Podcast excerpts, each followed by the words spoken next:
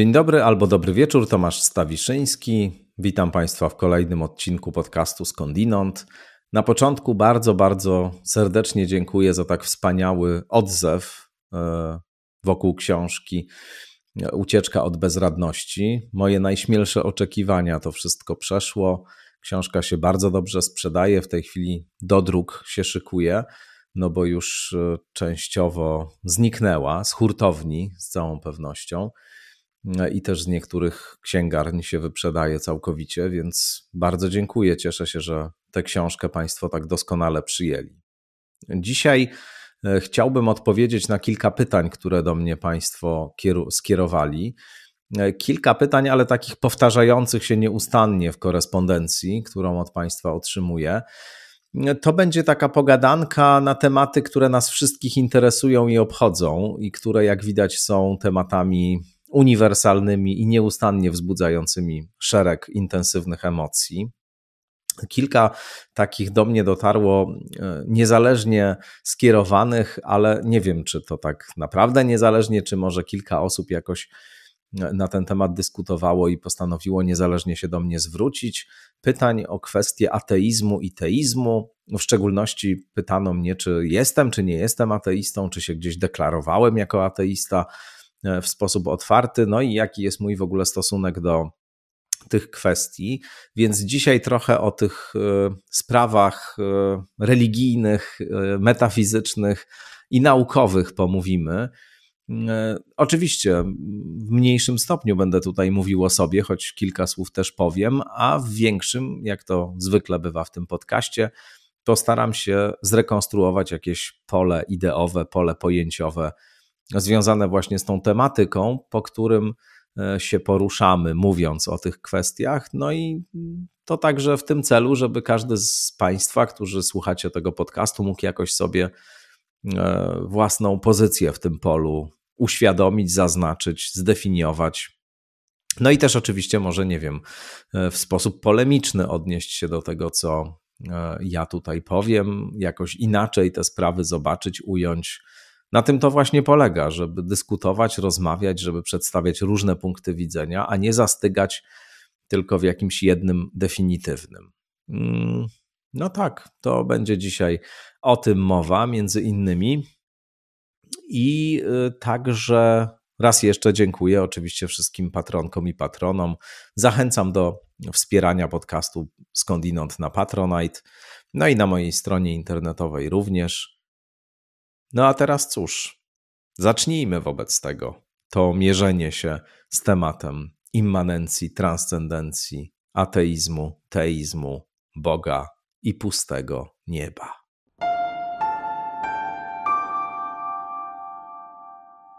No dobrze, to postaram się zmierzyć z tym pytaniem, czy jestem, czy nie jestem ateistą. Hmm, czy się deklarowałem? Deklarowałem się wielokrotnie, oczywiście, jako osoba niewierząca, w szczególności niewierząca w tą wizję bóstwa, jaką przynosi nam e, instytucjonalne, ortodoksyjne chrześcijaństwo, w tę wizję bóstwa wszechmocnego, wszechdobrego, e, które świat powołało z jakiejś głębokiej potrzeby e, i miłości, człowieka w nim umieściło, którego kocha bezgranicznie, wie wszystko o tym, co człowiek zrobi, wie wszystko o e, tym, co się wydarzy, no ale zarazem tu paradoks wyposażyło owego człowieka również w wolną wolę. No i spokojnie czeka, aż, e, znaczy nie, ono nie czeka, bo ono, to bóstwo poza czasem funkcjonuje, ale w każdym razie rzeczywistość zmierza ku ostatecznemu domknięciu, ku apokalipsie, ku jakiemuś spełnieniu się dziejów, wtedy owobóstwo e, osądzi e, wszystkich za dobre uczynki, wynagrodzi, za złe ukarze, mm, co oczywiście już teraz czyni, niekiedy ingerując e, w sprawy tego świata, a to wysłuchując czyichś modlitw, na przykład uzdrawiając chorych niekiedy, albo prowokując jakieś cudowne wydarzenia, cudowne zwycięstwa, na przykład w bitwach albo też jakieś w każdym razie inne ingerencje w sferę materialną czyniąc. Otóż tu można by jeszcze długo tę charakterystykę prezentować, rzecz jasna, bo ona jest bardzo rozbudowana. tomy, tomy, tysiące, setki tysięcy tomów dzieł teologicznych i filozoficznych na temat owego bóstwa napisano. Krótko mówiąc, rzeczywiście w istnienie tego rodzaju bytu trudno jest mi uwierzyć z bardzo wielu różnych powodów. Przede wszystkim z uwagi na kwestie etyczno-moralne i na kwestie owej postulowanej wszechdobroci i wszechmocy.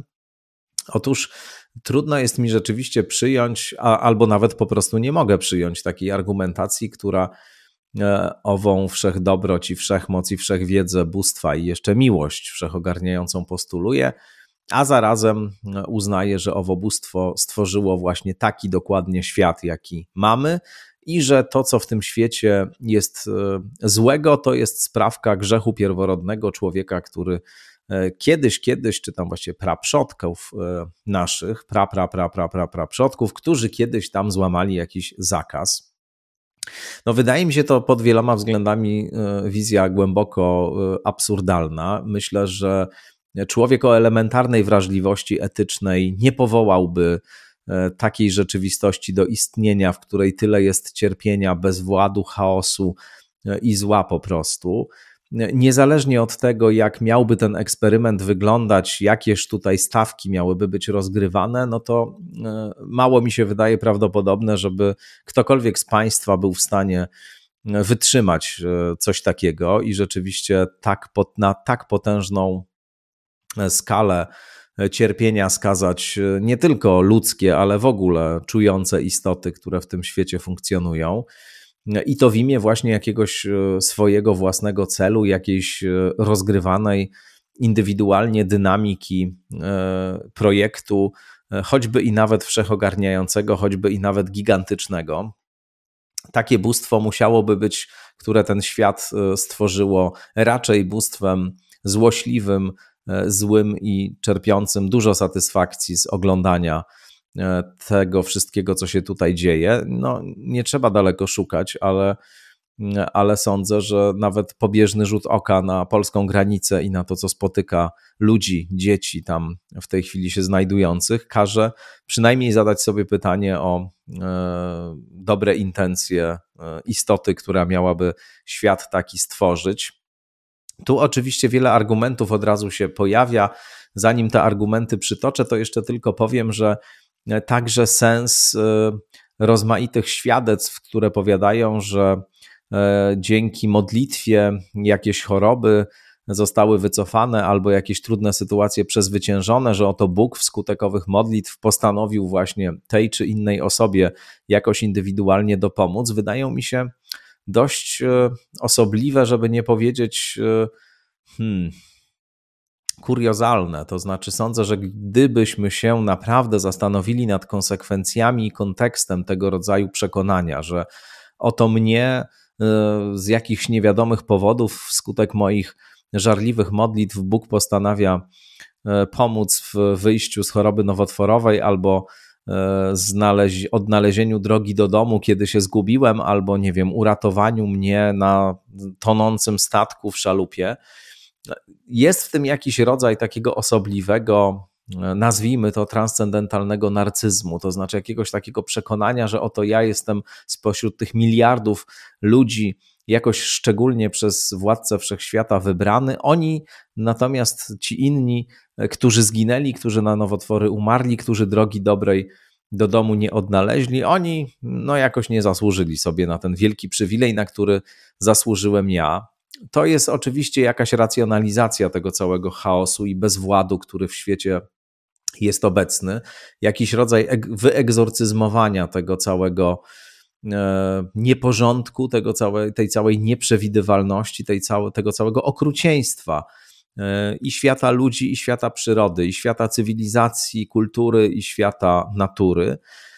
No ale wydaje mi się, że e, gdy tak na to uczciwie popatrzeć, to, to wtedy jakaś monstrualna pycha chyba się w tym odzywa, jakieś takie zupełnie absurdalne poczucie, że, że oto mnie coś takiego miałoby spotkać, gdy tymczasem tylu E, innych, tysiące, miliony innych e, w cierpieniu, w trudzie, w jakichś bardzo drastycznych sytuacjach zmarło, nie wyszło w nich, no i to cóż, tak Bóg chciał. No więc tu selektywnie oceniamy go na podstawie tego, co nam się wydaje, że dobrego zrobił, ale jakoś zupełnie wyłączamy to, co e, miał zrobić złego. Czy co, czemu w każdym razie mógłby zapobiec, chociaż przecież, e, no bo przecież jest bez, e, jest wszechmocny, w związku z tym sądzę, że, że tutaj stosujemy bardzo selektywny sposób wybierania z owego obrazu bóstwa, tego co nam akurat pasuje, a ignorowania tego, co nam nie pasuje. Oczywiście tu szereg, szereg to są wszystko kwestie absolutnie fundamentalne, stuprocentowo już e, rozpatrzone, omówione, przez wieki dyskutowane. I tutaj pojawia się bardzo wiele argumentów, choćby taki argument, że to cierpienie tutaj na Ziemi zostanie zniesione, no bo ci, którzy nawet i radykalnie, nawet i strasznie, nawet i przerażająco i niesprawiedliwie z pewnego punktu widzenia na Ziemi cierpieli, otrzymają tę wieczną nagrodę, otrzymają życie wieczne w wiecznej szczęśliwości. Cóż, to jest argument problematyczny pod wieloma względami. Przede wszystkim dlatego, że nie ma jasnych parametrów tego, zarazem kto tę nagrodę miałby otrzymać, a kto nie. Są pewne graniczne parametry, oczywiście ustalone, ale co do tego, co tam jest po środku, to różni przedstawiciele, samozwańczy przedstawiciele owego bóstwa na kulę ziemską znacznie się od siebie różnią. Czasami jest tak, że warunkiem sine qua non otrzymania owej nagrody jest po prostu akces do jednego z przedstawicielstw, najlepiej tego właśnie, które samo siebie definiuje jako jedyne i stuprocentowe, a kwestie pozostałe są kwestiami pobocznymi. I to jest jedna sprawa.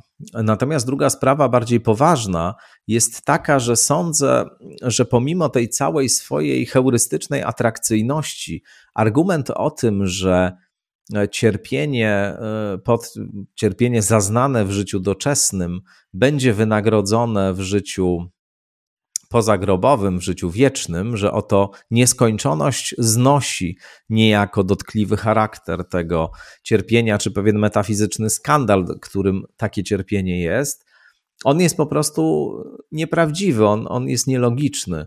No bo spójrzmy w takim razie na dwa przykłady. Na kogoś, kto żył w sposób niezwykle uczciwy i pobożny, kto spełniał wszystkie boskie przykazania i kto nawet e, w zgodzie z zaleceniami i w pełnym akcesie do jakiegoś przedstawicielstwa owego bóstwa postępował.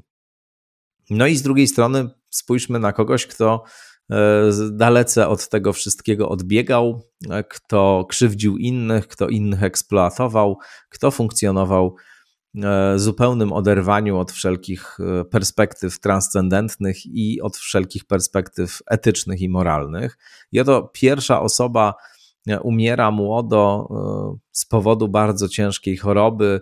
Tej śmierci towarzyszy, czy ta śmierć poprzedza e, bardzo intensywne, bardzo radykalne cierpienie. W drugim przypadku mamy kogoś, kto żyje bardzo długo w luksusie, e, w radości, w szczęściu i tak dalej. I oczywiście możemy założyć, że ten drugi pójdzie do piekła na wieczne męki, choć to też jest e, osobna sprawa, no bo tu w sposób absurdalny z kolei sytuację wysoko problematyczną no bo dotyczącą istoty, która nie ma żadnych specjalnych przesłanek, żeby w bóstwo wierzyć i w związku z tym postępować za jego zaleceniami, a zarazem e, w ramach swojego skończonego życia realizuje jakiś program od woli bóstwa odrębny, no żeby taką istotę skazywać na wieczne męki, ale przy założeniu nawet, że, że e, ten ktoś na wieczne męki się uda, to w przypadku tej osoby E, pierwszej mamy sytuację radykalne cierpienie plus nieskończoność. Radykalne cierpienie plus nieskończoność. Natomiast w wypadku wielu innych osób, które e, żyją życiem względnie spokojnym, e, nie takim, żeby sobie zasłużyć na męki piekielne, ale też nie jakoś specjalnie cnotliwym, mamy życie spokojne plus nieskończoność. Widzą Państwo te dysproporcje straszne cierpienie plus nieskończoność i życie spokojne plus nieskończoność. Kto ma lepiej, mówiąc kolokwialnie? Kto jest na plusie, jeśli o to chodzi? No oczywiście ten, kto ma życie spokojne plus nieskończoność, zawsze jest generalnie trochę do przodu, aniżeli ten, kto ma życie niespokojne, życie pełne cierpienia plus nieskończoność. To jest dosyć oczywiste. Więc to jest ten pierwszy aspekt y, kontrowersji związanych z bóstwem. Y, ta kwestia cierpienia w świecie, kwestia moralności. Jak sądzę, mm, te argumenty już obecne w różnych dyskusjach na temat teodycei, to znaczy tych właśnie form obrony teologicznej bóstwa, które zastanawiają się, czy próbują y, pogodzić ze sobą cierpienie w świecie i jego domniemaną e, wszechmoc i wszechmiłość. E, te argumenty powracają dzisiaj bardzo e, mocno. Powracają też w dziełach mm, tak zwanych nowych ateistów. Pojawiają się takie nowe spory o teodyceę. To zwłaszcza Peter Singer bardzo ciekawie o tym opowiada. Jest taki jego no, kilka jest takich wystąpień jego dotyczących właśnie kwestii teizmu i ateizmu i bardzo szczególnie Państwu polecam taką dostępną na YouTubie dyskusję z Dineshem D'Souzą, e, Peter Singer i Dinesh D'Souza. Dinesh D'Souza to jest taki mm, hinduskiego pochodzenia amerykański konserwatywny publicysta, bardzo ciekawa postać i taka bardzo wyrazista. Jest właśnie debata dotycząca istnienia Boga pomiędzy nim a Peterem Singerem dostępna. Chciałoby się, żeby i w Polsce takie dyskusje i takie debaty się odbywały, i tam Singer właśnie wytacza te działa e, klasyczne, powiedziałbym, i argumentuje z ogromu cierpienia w świecie i powiada, że no, nie może sobie wyobrazić e, jakiejkolwiek świadomej,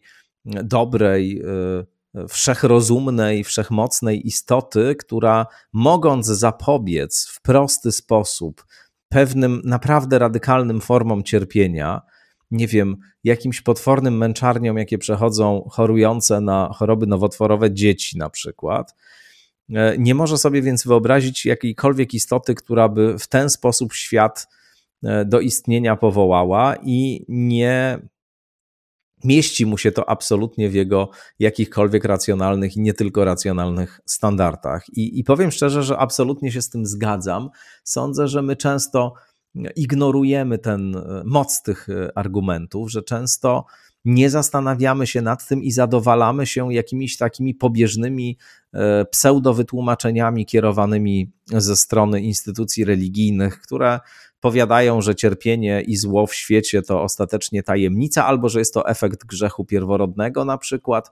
No, że jest to tajemnica, to przedstawiciele instytucji religijnych zawsze mówią wtedy, kiedy jest im e, wygodnie, to znaczy, kiedy pojawia się e, jakiś problem, jakiś paradoks, jakaś sprzeczność w tym, co głoszą, wówczas powiadają, że jest to tajemnica i należy się tutaj po prostu zatrzymać, bo ludzki rozum nie ma kompetencji, żeby to objąć, ale z kolei tam, gdzie im się wydaje, że argumentują spójnie, tam w detalach opowiadają i o tym, jakie bóstwo jest i jakie ma zamiary i e, jakiego typu pożycie seksualne wedle bóstwa jest e, właściwą formą pożycia seksualnego. Więc tutaj mamy do czynienia z bardzo wyrafinowaną, oczywiście, ale jednak mam wrażenie erystyką, czyli różnymi metodami wygrywania dyskusji albo wytwarzania takiego wrażenia, że się e, jako, jakąś argumentacją racjonalną ktoś posługuje, gdy tymczasem się nie posługuje.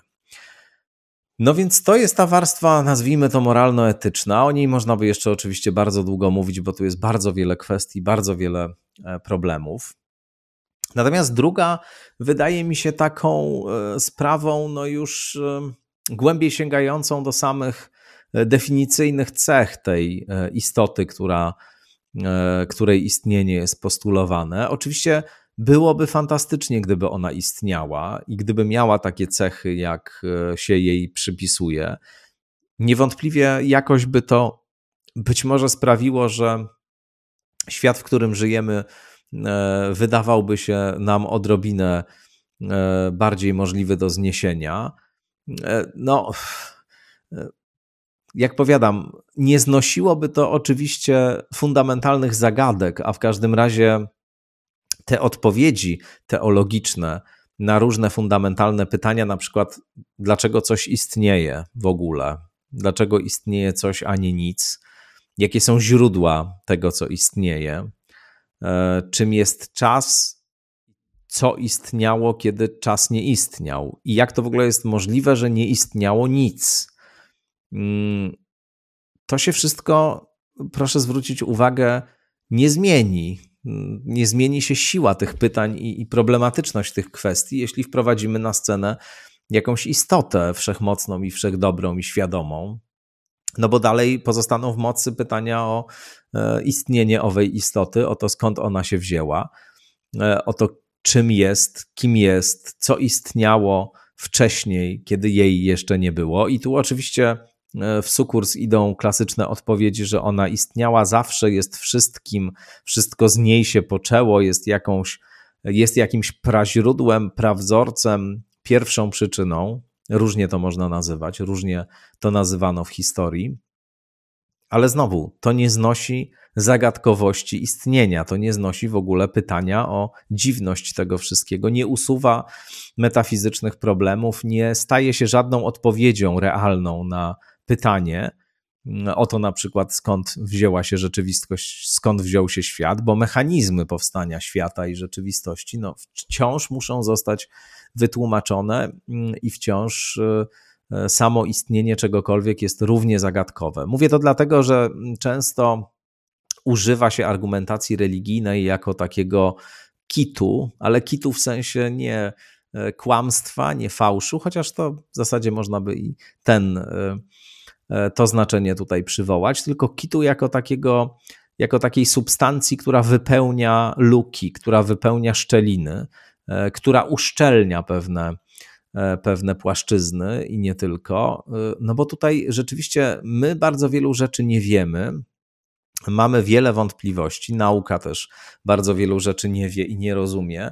No i wtedy pojawiają się zwolennicy e, tez religijnych i uszczelniają te wszystkie luki, te wszystkie niewiadome e, w polu naszej wiedzy tymi swoimi teistycznymi tezami, że to Bóg e, wszystko stworzył i że to wszystko jest sprawa boska. Tylko, że no właśnie, to realnie nic nie uszczelnia, to niczego nie tłumaczy. No i też to jest bardzo ważne. Niech Państwo na to zwrócą uwagę, bo to jest powszechny błąd to wcale nie oznacza, że można e, użyć argumentu o istnieniu Boga e, w każdej sytuacji, w której nauka czegoś nie wie. Naprawdę, to, że nauka na tym etapie jeszcze czegoś nie wie, że my czegoś nie wiemy i nie rozumiemy, to nie znaczy, że wie to religia. I to nie znaczy, że religijne wytłumaczenie jest z całą pewnością wytłumaczeniem właściwym.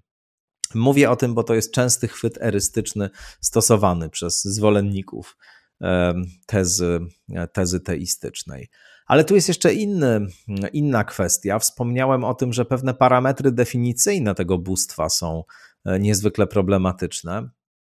No i właśnie, proszę pomyśleć, mamy do czynienia podobno z bóstwem wszechmocnym, wszechwiedzącym, e, które świat stworzyło. W świecie owym nie dzieje się nic, o czym bóstwo by nie wiedziało i nic, co by nie było w jego mocy, w jego gestii. Człowiek e, powołany do istnienia przez owo bóstwo, powołany jest w taki sposób, że ono z góry, kiedy on się już rodzi, zna wszystkie jego myśli, wszystkie czyny przyszłe, e, zna koniec jego życia, wszystko to już jest obecne, wszystko to już w umyśle boskim jest obecne, istnieje i Bóg nie ma żadnych wątpliwości co do tego, co zrobimy i co się z nami stanie.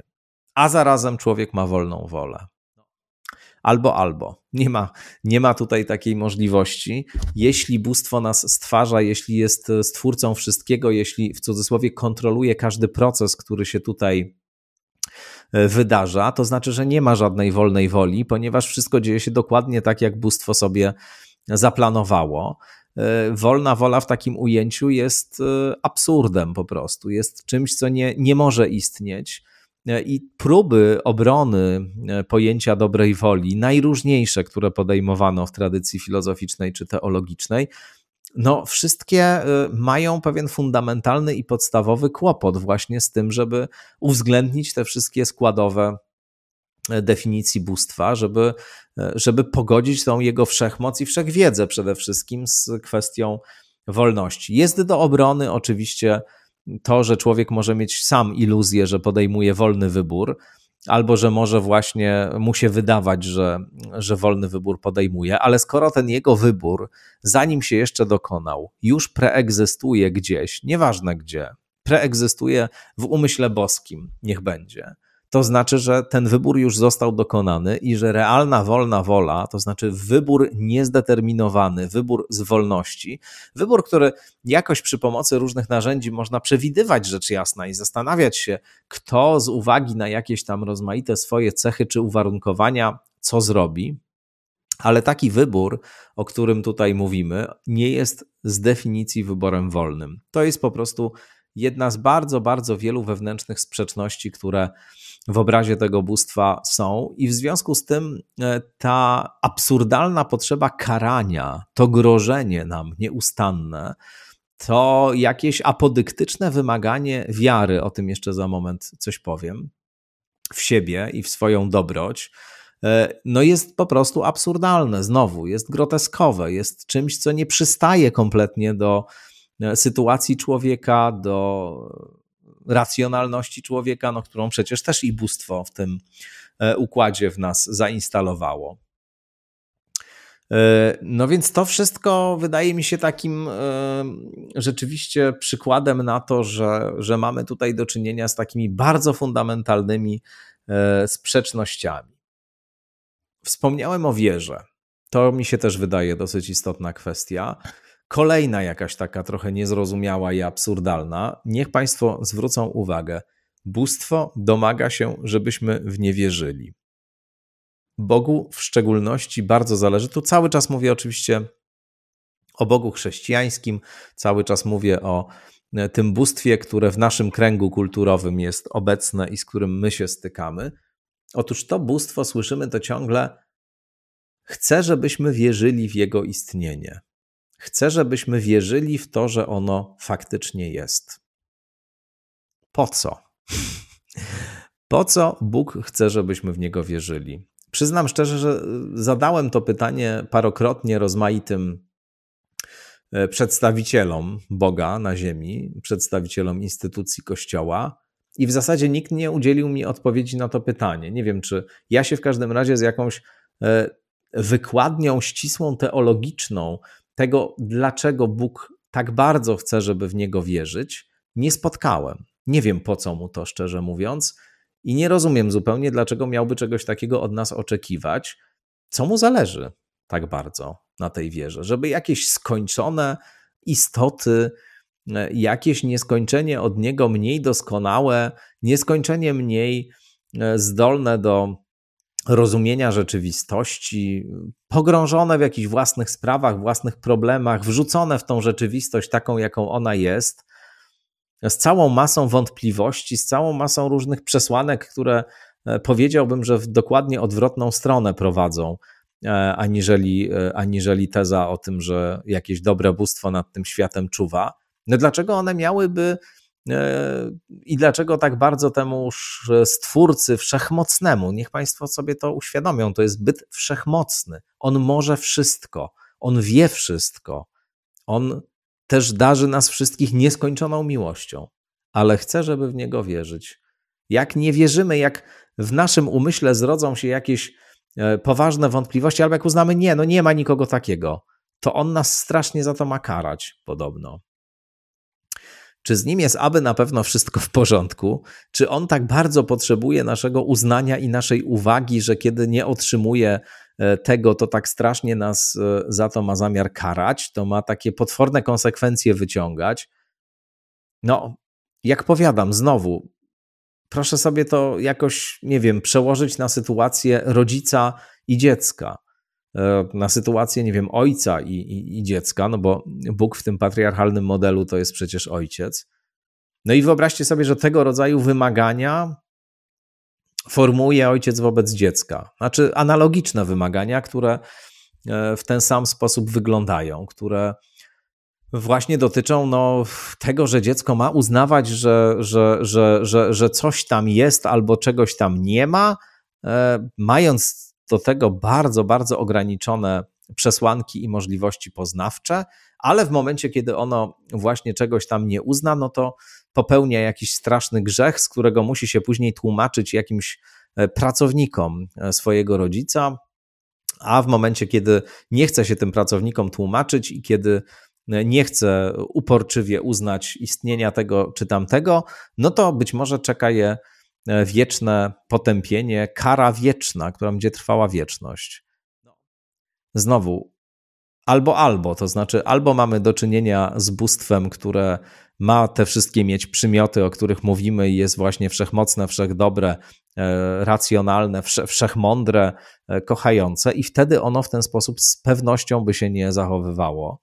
Wtedy z pewnością nie miałoby tego rodzaju wymagań, a my albo mamy do czynienia z bóstwem e, gnostyków, to znaczy z tym bóstwem demiurgicznym, z tym złośliwym, ograniczonym i, i mającym poważne kłopoty ze sobą zazdrosnym, resentymentalnym, nieprzewidywalnym e, bóstwem, które ten świat stworzyło i które ma tutaj jakieś laboratorium, w którym znęca się nad nami i w którym e, no, nieskończenie nas przekraczając i mając o wiele, o wiele większe e, możliwości i siły, bardzo sobie lubi z nami pograć i lubi nas pomęczyć trochę. Więc znowu, patrząc na to wszystko, co w tym świecie jest, patrząc na to, jak ta sytuacja człowieka w świecie wygląda, nie sposób pogodzić tych parametrów, e, które Bóg rzekomo miałby mieć, z tym, jak ten świat wygląda. Takie jest przynajmniej moje zdanie.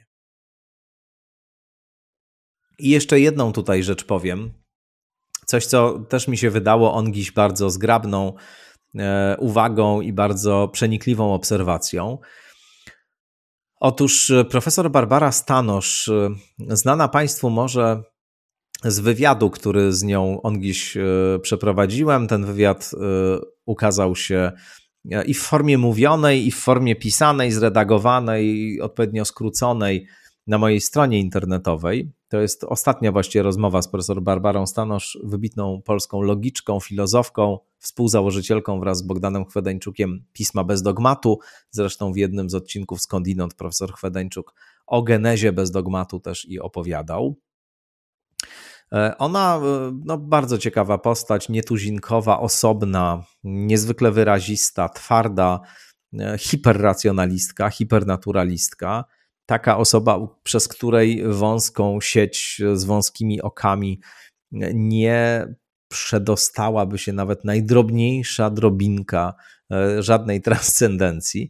Była wyjątkowo uczulona Barbara Stanosz na te kwestie, ale ona kiedyś e, powiedziała coś takiego, e, że gdyby Bóg rzeczywiście istniał, to zdecydowanie faworyzowałby ateistów, Powiedziała, że ateizm jest tym, czego, e, co Bóg pochwala w szczególności i, i co do czego e, e, czuje szczególną sympatię i do ateistów tym samym.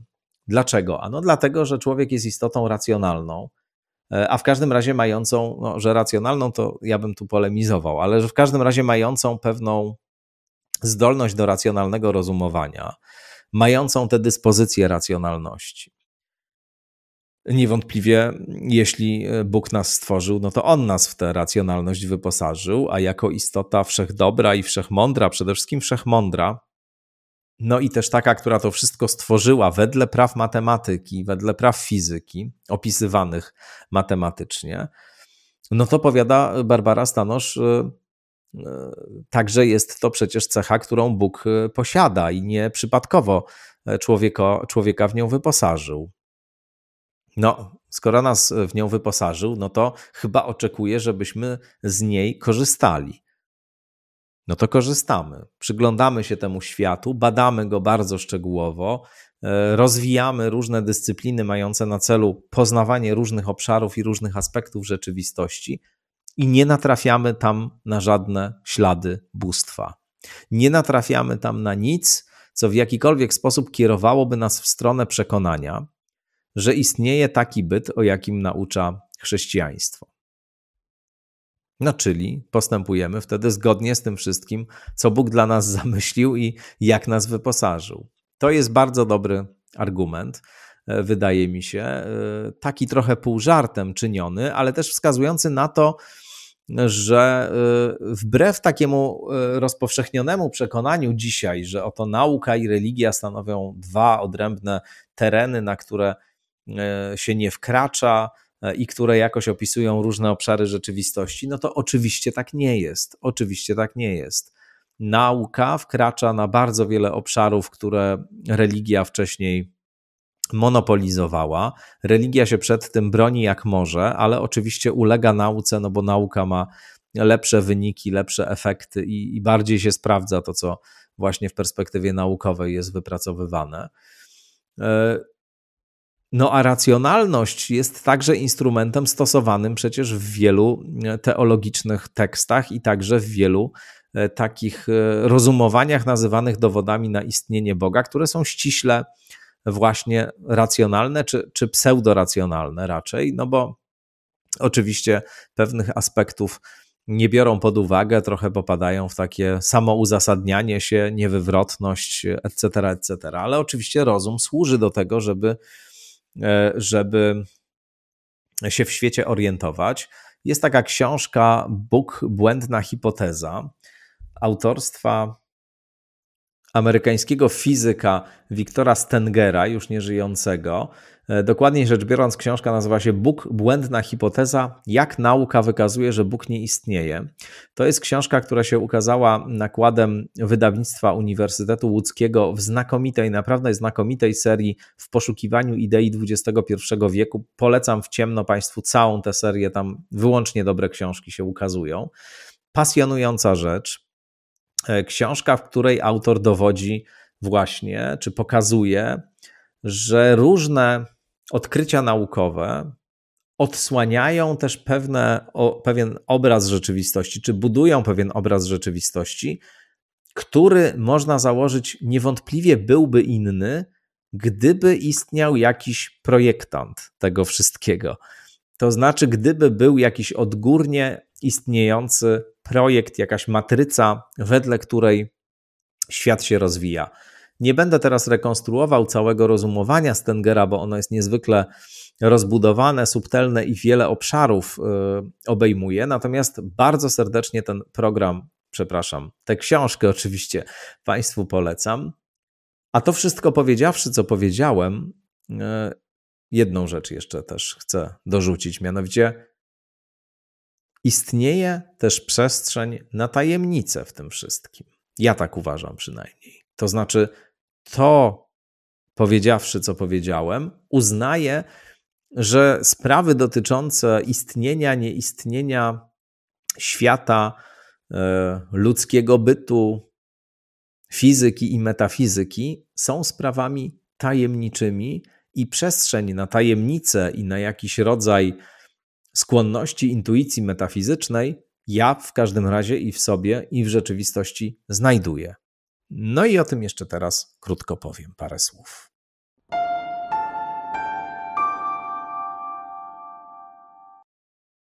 Cóż, nawet Bertrand Russell zapamiętały ateista, racjonalista i naturalista, powiadał, jest taka jego książka Religia a nauka i tam właśnie ta myśl się znajduje, że nawet on pewną przestrzeń na intuicję metafizyczną znajduje.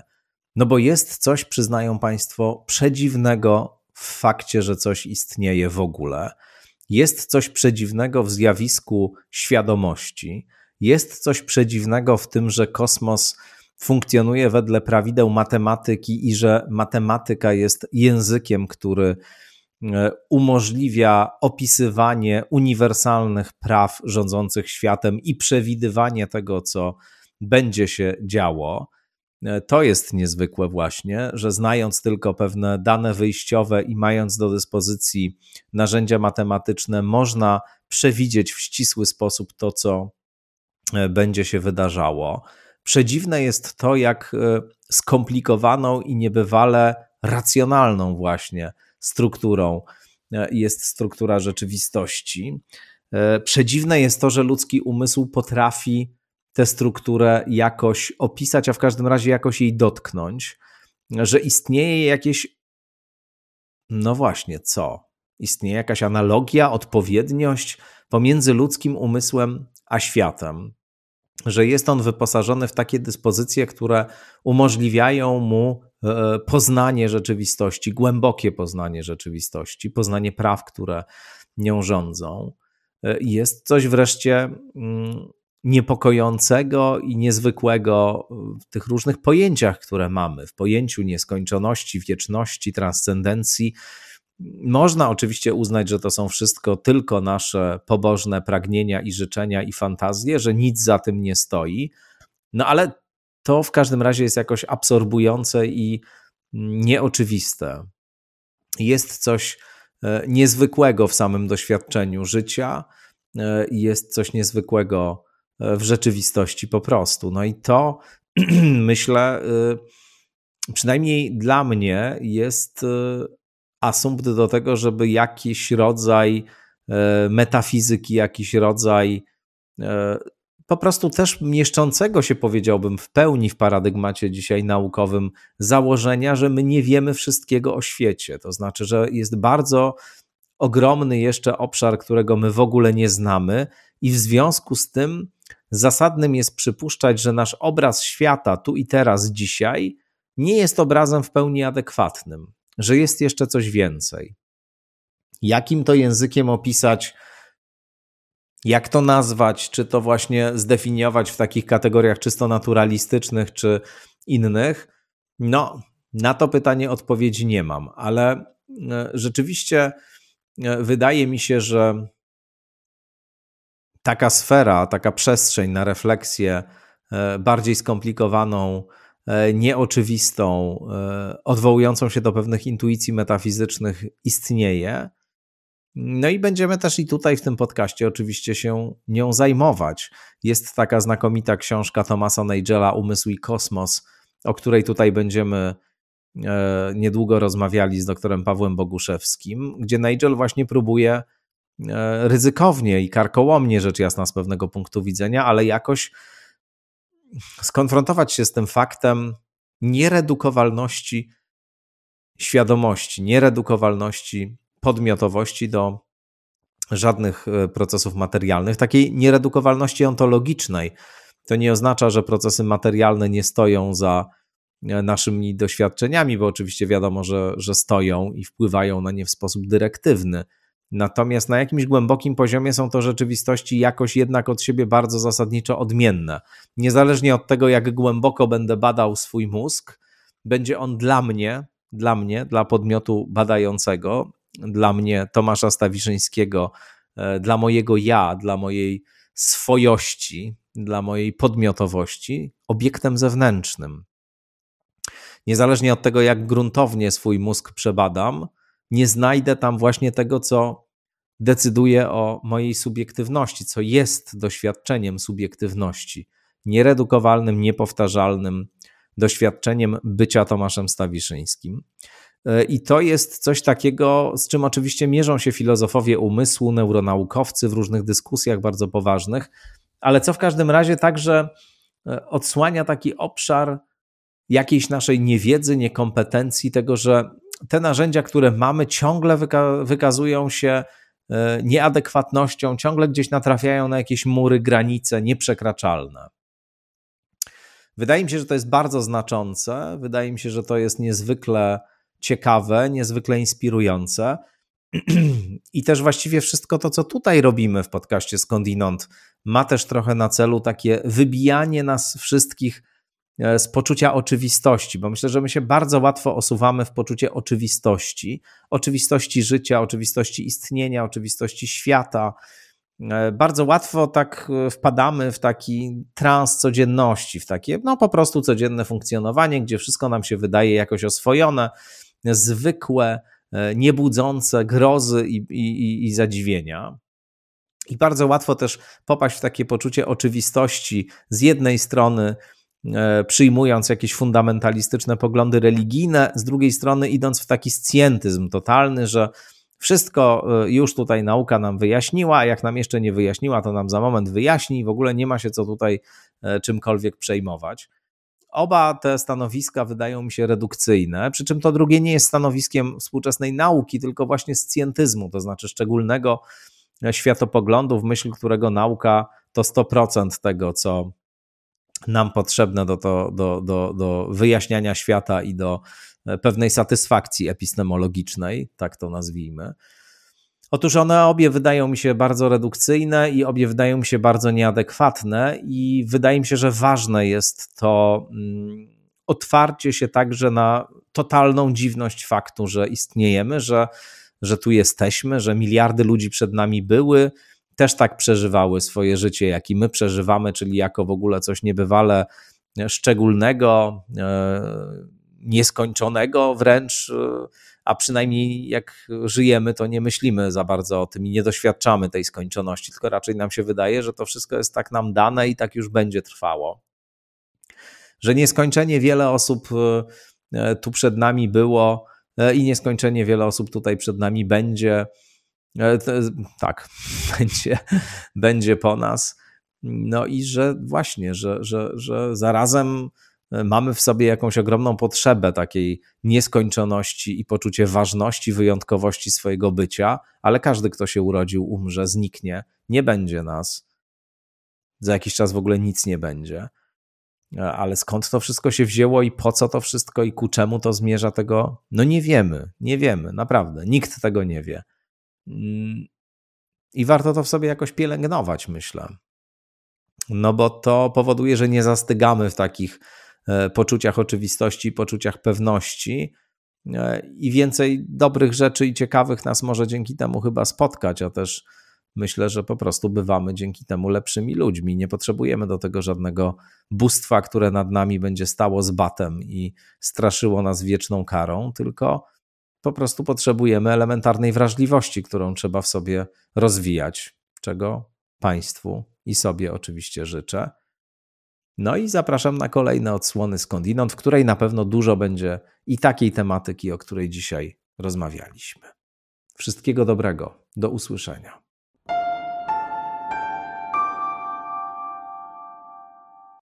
Jeżeli uznajecie ten podcast za wartościowy, jeżeli macie poczucie, że coś istotnego w wasze życie, w wasze rozumienie świata wnosi, to zachęcam do tego, żeby wspierać skądinąd finansowo za pośrednictwem Patronite albo mojej strony internetowej www.stawiszynski.org. No, na Patronite to prosty adres www.patronite.pl łamane na skandinat. Każdy grosz się liczy, każdy grosz pozwala istnieć i rozwijać się temu podcastowi. Przypomnę, że dla subskrybentek, subskrybentów, e, wszystkich mamy grupę zamkniętą na Facebooku, na której dyskutujemy, wymieniamy się różnymi e, tekstami, obserwacjami. A dla osób, które wspierają ten podcast kwotą 20 zł miesięcznie i wyżej, mamy również specjalny newsletter, który wysyłam co tydzień po każdym odcinku w środy i który zawiera rozmaite rekomendacje dotyczące tego, co jeszcze warto przeczytać, z czym może warto się zapoznać, jakie książki warto mieć. To wszystko oczywiście w kontekście czy wokół tematu, który w danym odcinku jest. Wszystkim patronkom, patronom, subskrybentkom, subskrybentom bardzo, bardzo serdecznie dziękuję za każde wsparcie. Dzięki dla pani Iwony Górskiej-Kotca, która jest absolutną rekordzistką, jeśli chodzi o wspieranie podcastu Skądinąd i życzę Państwu oczywiście wszystkiego najlepszego. No i jeszcze raz do usłyszenia.